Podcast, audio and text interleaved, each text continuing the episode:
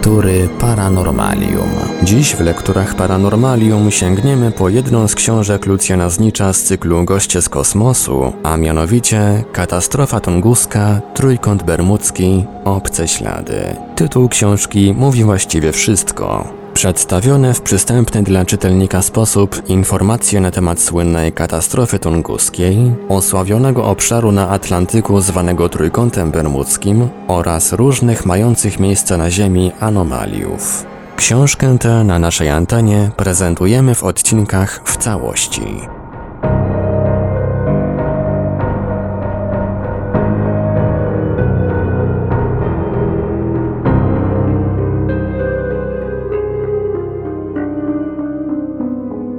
Lucjan Znicz.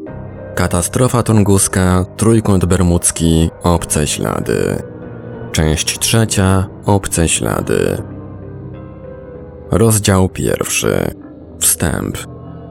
Dreszczowiec w skali globalnej Scenario jak w klasycznym amerykańskim thrillerze. Całkowicie ciemny pokój, w środku niego ty jeden. Wiesz na pewno, że jesteś sam, a jednak czujesz jeszcze czyjąś obecność. Coś nieokreślonego, ale tym bardziej podejrzanego. Wyciągasz ręce przed siebie. Pustka. Gwałtownie się odwracasz. Nikogo. A przecież czujesz wyraźnie, jest tu ktoś jeszcze. Odczuwasz niemal ciepło czyjegoś oddechu na karku. Skaczesz w tę stronę z wyciągniętymi rękami. Pusto. A więc nie ma nikogo? Oddychasz z ulgą. Ale w tej chwili twój wyostrzony słuch łapie tupot oddalających się kroków. Rzucasz się za nimi. Lecz przed tobą wciąż pustka. Czyżby to było tylko złudzenie? Ale oto gdzieś w odległym kącie stuka potrącony przez kogoś mebel. Więc jednak twoje przeczucia są słuszne. Ktoś tu jeszcze jest. Chyba nie chce ci uczynić nic złego, bo przy twej bezradności mógłby już tego dawno dokonać. Mimo woli ogarnia cię jednak coraz większy strach. Nieważne, co chce zrobić, wystarczy, że jest. Że przeczuwasz, a nie możesz tego udowodnić. Że podejrzewasz, ale nie wiesz na pewno. O, znów jakby ktoś tam w kącie ostrożnie przesunął krzesło. Mrok nabiera takiej gęstości, że poczyna cię dusić. Po grzbiecie przelatują ciarki. Co zrobić? Nic prostszego. Żyjemy przecież w XX wieku. Wyciągnąć rękę do kontaktu i zapalić światło. Im większa jest zależność człowieka od przyrody, tym silniejszy wpływ religii na świadomość i zachowanie ludzi. Pisze we wstępie do zarysu dziejów religii profesor dr Józef Keller. Czynniki te odgrywały doniosłą rolę w dalekiej przeszłości, kiedy to lęk przed nieznanymi i groźnymi zjawiskami prowadził ludzi do ubóstwiania ich. A więc już jest wszystko jasne. Bać się mogliśmy w dalekiej przeszłości, kiedy właściwie wszystkie zjawiska przyrody były dziwne, niewytłumaczalne, nieznane. Tak potężne i tak kapryśne, że gotowiśmy je byli nawet traktować jak rządzących nami bogów. Ale dziś, gdy przyrodę już nie tylko poznaliśmy, ale pokonaliśmy, i to do tego stopnia, że musimy ją już chronić, dziś, powtarzam, cóż może być jeszcze nieznanego dla człowieka, pana wszelkiego stworzenia na tym globie. Thriller jednak ma inny scenariusz. Cóż to byłby za dreszczowiec, gdyby w każdej chwili można było go przerwać prostym sięgnięciem do kontaktu. Wyciągasz rękę, ale kontaktu nie znajdujesz. Nie sięgasz nawet ściany. Nie wiesz, gdzie ona jest. Sądząc po echu, które wywołuje każdy ruch tego kogoś nieznanego, jest to raczej jakaś potężna hala, czarna i olbrzymia jak cały świat. O, w tej chwili wyraźnie coś potrąconego spada na ziemię. Biegniesz tam, potykasz się, ostrożnie dotykasz nogą. Coś ciężkiego, bezwładnego. Włos ci się jeży na głowie. Schylić się i podnieść to, czy też może lepiej cofnąć się i udawać, że niczego się nie zauważyło? Co w tej sytuacji jest słuszniejsze? Pociesz się, nie pierwszy stajesz przed takim dylematem. Już w minionym wieku Engels w swej dialektyce przyrody pisał o niektórych badaczach, którzy tylko, cytat, konieczne uważali za nadające się do zainteresowania naukowego, przypadkowe natomiast za obojętne dla nauki. Wynika z tego następująca konkluzja. To, co można podciągnąć pod prawa, a więc co jest znane, to powinno budzić zainteresowanie. Natomiast to, czego nie daje się podciągnąć pod prawa, a więc co nie jest znane, to jest obojętne. To można zlekceważyć. Jednakże przy takim postawieniu sprawy obumiera wszelka nauka, albowiem nauka powołana jest właśnie do badania tego, czego nie znamy. Koniec cytatu. Tak więc nie wahaj się. Schyl się. Podnieś to coś z ziemi. Tylko badanie tego, czego jeszcze nie znamy, może dać Ci możliwość odkrycia czegoś istotnie nowego. To nic, że to jest ciężkie, ale się nie rusza, a więc nie może być to ta istota, której obecność w ciemności wyczuwasz. Najwyżej ślad po niej, jakiś dziwny, zupełnie nieznany. Ale kim jest sama istota, która to stworzyła? I czy w ogóle ona istnieje? Czy jest tylko wytworem twych przewrażliwionych nerwów. Przecież wiesz dobrze, że w tym pokoju, hali czy świecie jesteś tylko sam. Skąd więc te dziwne urojenia? Nie dopuszczamy wciąż możliwości uczestniczenia obcych istot w życiu ziemskim. Odbija się jak odległe echo twych myśli, pochodząca jeszcze sprzed kilkudziesięciu lat wypowiedź pioniera kosmonautyki, syna polskiego zesłańca na Syberię, Konstantego Ciałkowskiego. Z trudem potrafimy sobie wyobrazić cokolwiek znajdującego się na wyższym poziomie niż istoty ziemskie pod względem właściwości czy środków technicznych. Oto dlaczego przy tak wąskim spojrzeniu nie dopuszczamy myśli o możliwym wtrącaniu się obcych istot w sprawy ziemskie. Błąd jest niewielki. Polega on nie na niedostatkach nauki, lecz na ograniczoności wniosków z niej płynących. Przy tak wąskim polu widzenia masa zjawisk pozostaje niewyjaśniona. Koniec cytatu. Zdobądźmy się wreszcie na odwagę. Nie sugerujmy się nawet jednoznaczną raczej wypowiedzią Ciałkowskiego. Bądź co bądź, od tego czasu minęło ponad pół wieku. Pół wieku, w ciągu którego, mimo ograniczoności wniosków, nauka przecież nie stała w miejscu. Może te dziwne, ulotne ślady, które raz po raz płoszą nas cudzą obecnością, są istotnie objawem tylko naszego przewrażliwienia. Może dotyczą zjawisk łatwo już dziś dających się wytłumaczyć przyczynami naturalnymi, ale może są jednak, choćby pośrednimi, dowodami wtrącania się obcych istot w sprawy ziemskie. Nie próbujmy z góry klasyfikować zjawisk przed ich poznaniem, ale i nie rezygnujmy tchórzliwie z ich poznania, bo właśnie poznawanie nieznanego jest jedynym powołaniem nauki. A ileż wokół nas dzieje się na niebie i ziemi rzeczy, które nie śniły się nawet filozofom. No, teraz możemy zapalić wreszcie światło. Rozdział drugi. Zjawiska krótkotrwałe. Żelazo 80 km nad ziemią.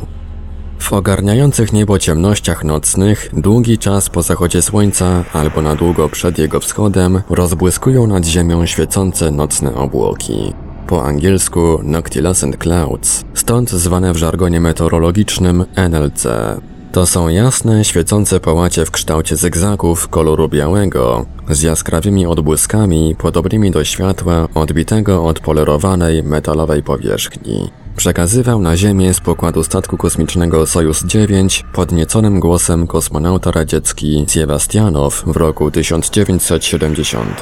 Osiem lat później z pokładu Saluta 6 zachwycał się nim Greczko. Są one bardzo piękne, o mocno zarysowanych kształtach i wyrazistym zabarwieniu. Czasem są wąskie i wyraźne, czasem znowu szerokie i jakby rozmyte. Bywa, że stanowi je jedna warstwa, czasem jednak składają się z dwóch lub trzech. Myliłby się jednak ten, kto by przypuszczał, że NLC odkryte zostały dopiero przez krążących wokół Ziemi kosmonautów. W nocnych ciemnościach nie mniej wyraziście widoczne są one również z Ziemi. Obserwatorzy ziemscy twierdzą, że są one srebrzyste z odcieniem niebieskawym. Świecą czasem nie tylko wieczorem i rano, ale wręcz przez całą noc. przy czym nierzadko tak intensywnie, że sprawiają wrażenie, jakby nie odbijały promieni słonecznych, tylko same były źródłem światła. Nic dziwnego więc, że obłokami tymi naukowcy zainteresowali się już bez mała wiek temu. Niezależnie od siebie Rosjanin cesarski, Estończyk Hartwing i Niemiec Jesse i poczęli zbierać i kompletować wszystkie dotyczące ich obserwacje. I zbieranie tych obserwacji trwa do dzisiaj. Owszem, wiemy o srebrzystych obłokach z każdym rokiem coraz więcej, ale jakoś tak się dziwnie układa, że im więcej się zbiera obserwacji, tym mniej możemy powiedzieć o samej istocie zjawiska. Oczywiście nikt nie będzie wysuwał absurdalnych podejrzeń, że NLC w istocie rzeczy nie są żadnymi obłokami, tylko jakimiś budowanymi przez kosmitów wokół Ziemi metalowymi żaluzjami. Choć doprawdy zastanawiający jest opis Siewastianowa jaskrawych odbłysków podobnych do światła odbitego od polerowanej powierzchni. Bagatela, według współczesnych obliczeń, obejmują one powierzchnię rzędu milionów kilometrów kwadratowych. Jakaż technika się na to zdobędzie? Nie, Pozostańmy już lepiej przy prostszej i całkowicie zrozumiałej dla nas koncepcji, że są to istotnie tylko odbijające promienie słoneczne obłoki. Tym bardziej, że nawet i przy tej koncepcji jest szereg zagadek, nad których rozwiązaniem daremnie męczy się nauka od pierwszej wieści o odkryciu NLC w roku 1885. Bo po pierwsze, miejsce ich powstawania. Najwyższe chmury, tworzące się nad Ziemią ze skondensowanej pary wodnej, powstają na wysokości do 25 km. Tymczasem srebrzyste obłoki pojawiają się w przedziale od 70 do 90 km nad Ziemią. Intrygujący jest również fakt, że bezspornie zaobserwowano ich obecność tylko między 45 a 70 stopniem szerokości geograficznej północnej, choć w roku 1978 spotkałem się z informacjami, jakoby pojawiały się one od czasu do czasu między tymi samymi szerokościami geograficznymi także na półkuli południowej. I wreszcie czas ich ukazywania się. Zaobserwowano je tylko w niektóre dni i wyłącznie między majem a sierpniem, przy czym najliczniej występują w lipcu.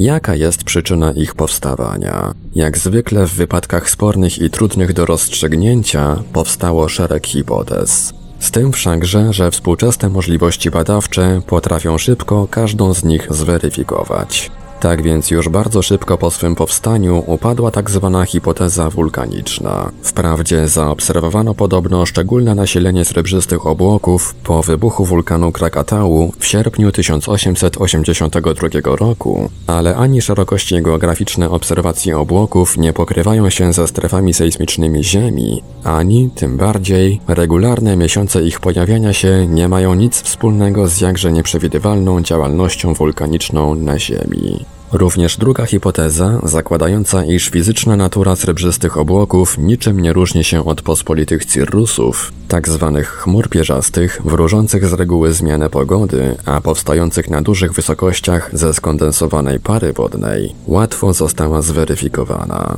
W jednym z eksperymentów meteorologicznych wystrzelono aż do mezosfery, a więc do wysokości, gdzie srebrzyste obłoki się pojawiają, 95 ton wody, która została tam rozpylona. Niestety nie otrzymano z tego eksperymentu nawet najmniejszego obłoczka srebrzystego, a cała woda znikła gdzieś bez śladu. Pozostała więc już tylko trzecia hipoteza, mówiąca, iż srebrzyste obłoki są formowane z pyłu kosmicznego. Ostatecznie Ziemia bez przerwy jest bombardowana setkami ton różnego rodzaju meteorytów, z których tylko największe docierają aż do jej powierzchni. Mniejsze, wielkości żwiru czy nawet piasku, spalają się w atmosferze pod postacią tzw. Tak spadających gwiazd. Najmniejsze zaś, porównywalne już tylko z drobinkami kurzu, zatrzymują się właśnie na tych potężnych wysokościach i w słonecznym świetle tworzą obłoki srebrzyste. Nie będę tu atakował tej hipotezy pytaniami, na które nie potrafiła ona dotychczas odpowiedzieć, Mianowicie, dlaczego ten kosmiczny pył gromadzi się tylko w ograniczonym czasie i w ograniczonych miejscach nad kulą ziemską? Bo i bez tego hipoteza nie potrafiła wytrzymać próby empirycznej. Dla potwierdzenia jej wysłano w Szkocji w roku 1976 szereg sond meteorologicznych do mezosfery, z zadaniem pobrania próbek srebrzystych obłoków. Sondy powróciły na Ziemię z próbkami i, zgodnie z założeniami, znaleziono w nich cząsteczki typowych pierwiastków pyłu kosmicznego, niklu i żelaza. Tyle tylko, że żelaza było aż 10 razy więcej niż bywa go normalnie w meteorytach. Ale jeżeli zrezygnujemy także z hipotezy pyłu pochodzenia kosmicznego, to co nam zostaje? Pozwalam sobie zwrócić uwagę, że pas szerokości geograficznych, na których występują obłoki srebrzyste, pokrywa się z pasem największych kopalń rudy żelaza na Ziemi. Czy jednak te skojarzenia, prowadzące do podejrzeń, iż to sam człowiek ozdabia swój glob zjawiskami w takiej skali, że niektórzy uczeni porównują nawet obłoki srebrzyste z pierścieniami Saturna czy strefowymi pasami Jowisza, nie są zbyt odważne? Ale jeśli ani kosmos, ani człowiek nie są ich sprawcami, to kto? Co się dzieje w atmosferze? Po zagadki, według szekspirowskiej nomenklatury, na niebie nie potrzebujemy zresztą sięgać aż tak wysoko. Na przełomie lat 1977-78 meteorologowie amerykańscy zaalarmowani zostali olbrzymią żółto-brązową chmurą smogu, którą zauważono nieoczekiwanie na wysokości 1800 do 2100 metrów nad przylądkiem Barbaro w północnej Alasce. Ta potężna chmura, grubość jej oceniano na 1000 metrów, wyglądem swym przypominała typowy smog przemysłowy i nie wzbudziłaby zapewne żadnego zainteresowania nad uprzemysłowionymi rejonami Europy lub Ameryki. Ale skąd pojawiła się nagle tu, nad terenami bezludnymi? Meteorologowie znaleźli jedno wytłumaczenie. Przewiał ją wiatr. Czy jednak istotnie taki obłok mógł z wiatrem przelecieć niezauważony i w dodatku nierozproszony całe tysiące kilometrów, by dotrzeć w postaci gęstej i zwartej chmury do krańców Alaski, cała sprawa stała się zresztą jeszcze bardziej tajemnicza po przeprowadzonych dopiero rok później badaniach meteorologicznych nad zachowaniem się smogu nad terenami przemysłowymi. Okazało się bowiem, że chmury zanieczyszczeń przemysłowych wędrują raczej w kierunkach pionowych, nocą w górę, w ciągu dnia w dół, pozostając w zasadzie niezmiennie nad miejscem ich wytworzenia. Szczególnie stabilny okazał się dwutlenek siarki. On to właśnie nadaje smogowi charakterystyczny żółty kolor, który z reguły zalega ciężką warstwą bezpośrednio nad miejscem swego powstania. Ale jeśli smog nad Barrow nie został znikąd przywiany, to w jaki sposób powstał i utrzymywał się przez cały miesiąc nad tymi nie tylko pozbawionymi przemysłu, ale w ogóle ludzi terenami? Na to pytanie amerykańscy meteorologowie nie próbowali nawet odpowiadać. I nie dziwię im się zresztą. Nie mieli czasu, bo niemal równocześnie z alaskim obłokiem wzdłuż wschodniego wybrzeża Stanów Zjednoczonych wystąpiły inne zjawiska meteorologiczne, tym razem nie tylko zagadkowe, lecz wręcz siejące popłoch wśród milionów mieszkańców USA. Po raz pierwszy zdarzyło się to 2 grudnia 1977 roku w stanie Connecticut. Świadkowie stwierdzili, że była to jakby przeciągła eksplozja, która przy błyskach świetlnych na dużej wysokości przetoczyła się gromem po ziemi, przez jednych porównywanym do narastającego hałasu pędzącego przez tunel pociągu, przez innych zaś do wybuchu powstającego przy przekroczeniu przez samolot bariery dźwięku. 15 grudnia tegoż roku zjawisko to powtórzyło się w północnej Karolinie, a 22 grudnia w New Jersey. Według obliczeń specjalistów z Uniwersytetu Columbia najsilniejsze z tych wyładowań odpowiadało wybuchowi 100 ton dynamitu. I to jest niestety wszystko, co czynniki oficjalne na temat tajemniczych wybuchów mogły pozytywnego opublikować. Bo poza tym ukazały się same zaprzeczenia. Pentagon wykluczył możliwość doświadczeń z jakąś nową bronią. Specjaliści z NASA odrzucili hipotezę o deszczu meteorytów, czy też podwodnych eksplozji związanych z poszukiwaniem ropy naftowej. Geologowie zaprzeczyli możliwościom trzęsień ziemi lub wybuchom wulkanicznym. Do jakiego stopnia doszło zamieszanie z tego powodu, niech świadczy fakt, że, aby przeciwstawić się sugestiom ufologów, iż mogą to być przejawy działalności kosmitów, wysunięto nawet hipotezę, jakoby mogło mogły to być samoczynne wybuchy metanu, który powstał w wyniku fermentacji śmieci. Skończyło się na tym, że doradca do spraw naukowych i technicznych Białego Domu, A.C. Morrissey, powołał specjalną komisję, której zadaniem miało być zebranie informacji dotyczących tajemniczych wybuchów i opracowanie wszystkich możliwych interpretacji tego zjawiska na podstawie naszej dotychczasowej wiedzy. No i skończyło się na tym. Zresztą nie miejmy o to pretensji do naukowców amerykańskich. Także i u nas zdarzył się pewien wypadek, który nie znalazł dotychczas dostatecznego wyjaśnienia. Pasłem akurat krowy w niedzielę po południu 11 września 1977 roku. Mówi o tym niezwykłym zjawisku naoczny świadek, mieszkaniec wsi Szybowice na Śląsku, pan Gołębiowski. Gdzieś między Szybowicami a Mieszkowicami zaczęła się zbierać drobna chmurka, która czerniała z minuty na minutę. Zanim spędziłem bydło do obory, pociemniało jak w nocy. Strzelił piorun, usłyszałem szum wiatru i jeszcze czegoś. Koniec cytatu.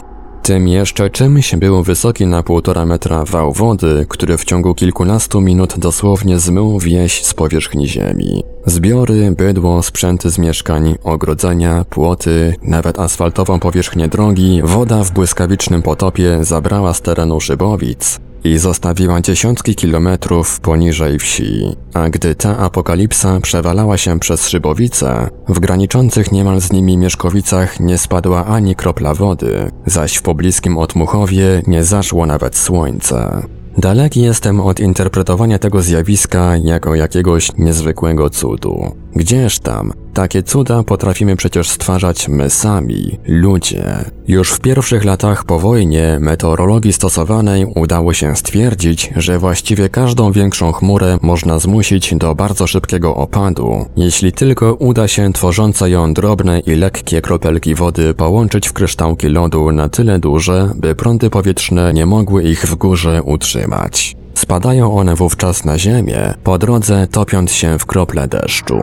W pierwszych eksperymentach tej nowej dziedziny meteorologii używano do kondensacji kropelek wody w chmurach zwykłego zmielonego lodu lub nawet soli kuchennej, następnie skroplonego tlenu, zestalonego dwutlenku węgla, a wreszcie jodku srebra. Substancje te, posiane z samolotu nad odpowiednio dobraną chmurą, muszą to być dobrze rozbudowane chmury kłębiaste, cumulus congestus lub mediocris, potrafią w ciągu kilkunastu minut spowodować mniej lub bardziej obfity deszcz. W niektórych krajach świata, m.in. w ZSRR, stosowanie takich sztucznych deszczów weszło już do codziennej praktyki agrotechniki, a jeden z tych krajów, USA, wykorzystał je nawet jako broń. W połowie 1974 roku przeprowadzone przez podkomisję Senatu USA śledztwo wykazało, iż między 20 marca 1967 roku a 1 listopada 1968 roku nad terenem Demokratycznej Republiki Wietnamu, a następnie aż do roku 1972 nad Wietnamem Południowym, wojskowe samoloty amerykańskie odbyły 2600 lotów, rozsiewając nad monsunowymi chmurami całe tony jodku srebra, aby spowodować niespotykane tam ulewy i powodzie. A więc umiemy robić takie cuda i w tym kontekście kataklizm nad Szybowicami nie powinien nas specjalnie bulwersować. Rzecz tylko w tym, że polscy meteorologowie nigdy dotychczas jodku srebra nie stosowali, tym bardziej nad Szybowicami. A nawet, jak to bezpośrednio po katastrofie oświadczył dyżurny synoptyk z Biura Prognoz Instytutu Meteorologii i Gospodarki Wodnej we Wrocławiu, w ogóle tej niezwykłej burzy nie zarejestrowali. Ale jeśli nie jest to ich dzieło, to czyje?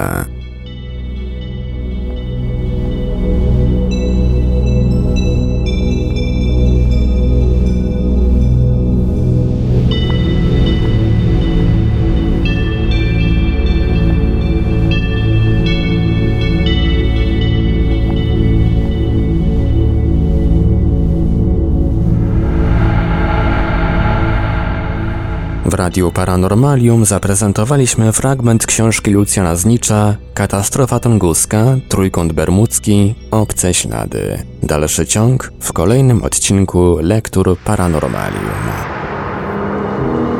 Archiwalne odcinki Lektur Paranormalium znajdziesz do pobrania w archiwum naszego radia na stronie www.paranormalium.pl.